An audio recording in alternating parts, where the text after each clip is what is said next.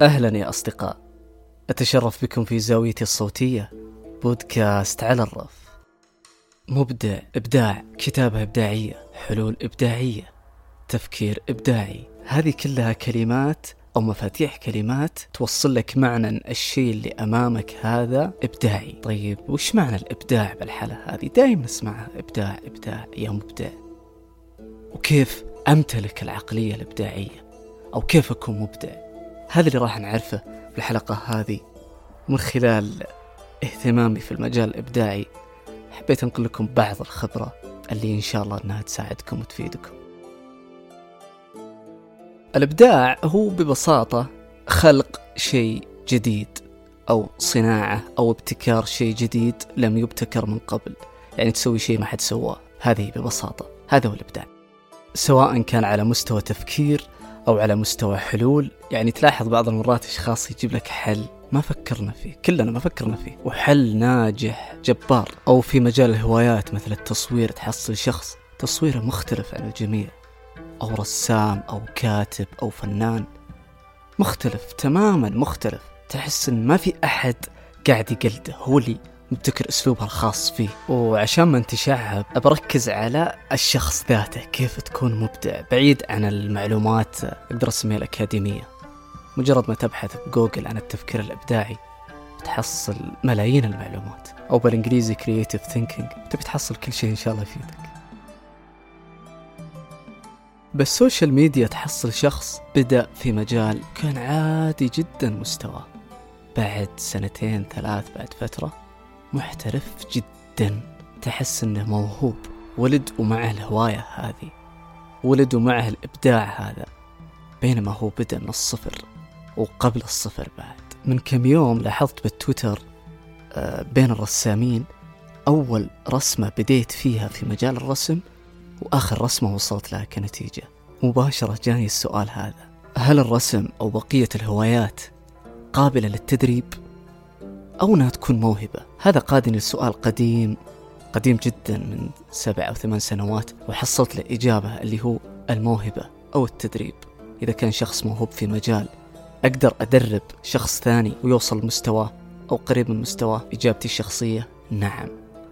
وبعض الأحيان يمكن يتخطاه إذا كان الموهوب هذا ما يطور من نفسه راح يساويه ويتعداه يمكن يقول شخص لا هذا موهوب ولد ومعه الموهبة هذه. طيب أنا عندي الرسام هذا الآن وصل يرسم تفاصيل العين تفاصيل دقيقة جدا لدرجة وصل يرسم صورة. مجرد ما تشوفها تحس إنها صورة هذه ما هي رسمة. بينما هو تدريب تدرب. ما أبي أكثر عليكم المعلومات والفلسفة والأشياء الأكاديمية. نبي ندخل على طول بالشغل العملي. عطني خطوات عملية وريحني. خلاص فلسفتك خلها لك ما نبيها. بس يعني عشان أقنع بعض الأشخاص اللي يحتكرون الهواية على الموهبة فقط ويسمي الأشخاص المتدربين دخلاء. لا تسمح لأي أحد أنه يحتكر مقعدك في هالهواية بشرط أنك تكون مبدع ما تكون فعلا واحد دخيل. عاد من يقيس هو أنت وهوايتك وموهبتك وإبداعك وإنتاجك. أول شيء تحديد الشغف. شغفك وين؟ الشيء اللي تميل له. هل في مجال معين تحس أنك تميل له ويمثل لك هواية؟ إذا فيه ممتاز. إذا ما فيه جرب. جرب مرة مرتين وثلاث. وأحيانا في أشياء تجربها بالبداية وما لك رغبة فيها لكن مع الوقت تبدأ تستمتع فيها لأنك تملكت أدواتها. اثنين ابحث في هالمجال اللي أنت فيه مثل الكتابة أو أي مجال كان. ابحث فيه بشكل بشكل معرفي. مثلا الرسم شوف الألوان شوف أنواع اللوحات أنواع الخام مواد الخام زي كذا يكون عندك دراية بالموضوع. مثل البودكاست الحين. شوف طريقة التسجيل. هل تسجل بمايك؟ بدون مايك؟ هل في دورة؟ إلى آخره. تسوي لك خطة معينة. توقيت لازم التوقيت لا تتركها عملية مفتوحة. والله أنا بتعلم زي واحد من الشباب يقول بتعلم عزف. ولا الحين سنتين ما تعلم. يقول ثلاث أيام وسحبت عليها تركته أبى أحش فيه. أنا احبه الشخص ده أبى أحش فيه ماني قايل اسمه. أه حدد وقت. لا تتركها مفتوحة. والله مثلا مدة شهر. خلاص أنا أدخل الشهر هذا كأني داخل أكاديمية. أسخر من وقتي ساعات أو على حسب همتك وعزيمتك. امتلاك الأدوات في المجال هذا. أي عمل قائم على أدوات. يعني مثلا واحد يقول أنا عندي هواية بالتعليق أو أحب أتكلم. سهلة عادي افتح مايك وتكلم. لكن إذا امتلكت الأدوات لا تطلع بشكل محترف. يعني مثلا تعلم التنفس. هذه أداة. التنفس الصحيح. تعلم مثلا المعالجة الصوتية. تعلم الوقوف أمام المايك كم المسافة. تعلم تمارين الصوت. وكل هذه أدوات. هذا مثال. فأي مجال تدخله امتلك أدواته. بعد امتلاك الأدوات التدريب المستمر. التدريب المستمر. التدريب المستمر. كررتها لك ثلاث مرات. بعدها نجي على النشر. تنشر محتواك للناس. طبعا بالبداية ما راح تكون محترف. من الآن أقول لك يعني ما أنشر لك سلبية لكن أنت ما شفت أخطائك. الأخطاء تكون دايم بعد البدايات.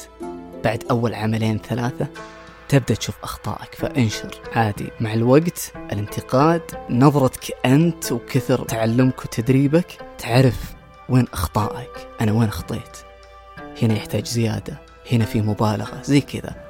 بالأخير أنت من يقيم نفسك. في عامل مهم جدا وأهم من كل ما ذكرته وهو يكون عادة الحلقة الأخيرة اللي هو الثقة في إمكانياتك وقدراتك.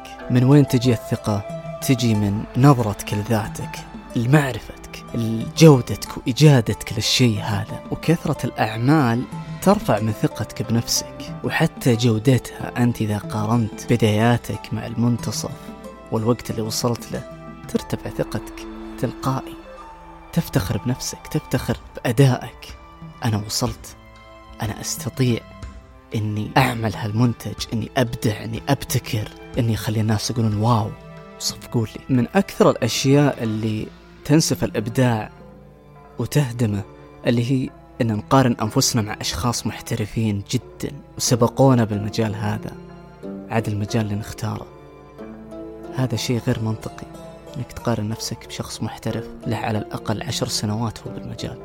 بينما أنت للتو نويت إنك تدخل المجال. لا تقارن نفسك بأحد. والصحيح والمنطقي إنك تقارن أعمالك في بعضها. يعني اليوم نزلت عمل بعد أسبوعين ثلاثة نزلت عمل ايا كان العمل. قارن بينهم. شوف وين نقاط الضعف علشان العمل الثالث يكون في طريقة للكمال أو مكتمل. هذه أفضل طريقة. وأطمنك إذا اشتغلت على نفسك وتدربت وتعبت وحبيت المجال ترى الناس يحبون الفن. الناس يحبون الأشياء الإبداعية ملوا من المكرر. وراح يكون عندك جمهور وناس يتابعونك وصنعت ولاء للمحتوى اللي أنت تقدمه وينتظرونك. وعيش يا وحش. وميزة الإبداع في مجالك هذا أنه ما يوقف يفتح لك آفاق ثانية أشياء ثانية تفكر فيها ويخلي عقليتك دايم باحثة دايم متسائلة. إلا أحصل إجابات والإجابات هذه تكون مبتكرة. طيب يمكن يسأل واحد يقول أن الشخص هذا اللي تدرب على المجال وتعلم يفتقد الإحساس فيه يفتقد الشاعرية فيه. مبدئيا أقول لك نعم يفتقدها لكن هو بشر يقدر يكتسب الأحاسيس هذه والمشاعر. يقدر يكتسبها. لأن جزء من تكوين الإنسان العقلي هو الشعور والإحساس. يفرح ويحزن مثل مثلنا. فطبيعي أن هالأحاسيس وهالمشاعر يبي يوظفها في إبداعه في مجاله. أنا قلت اللي عندي بخصوص الإبداع. باقي أنتم أسمع لكم. في خانة التعليقات أكتب وجهة نظرك حول الموضوع أو على التغريدة. ما أستغني أبدا عن آرائكم. ونتشارك هي بمثابة عصف ذهني. نكمل البعض. يومكم طيب وليلتكم سعيدة.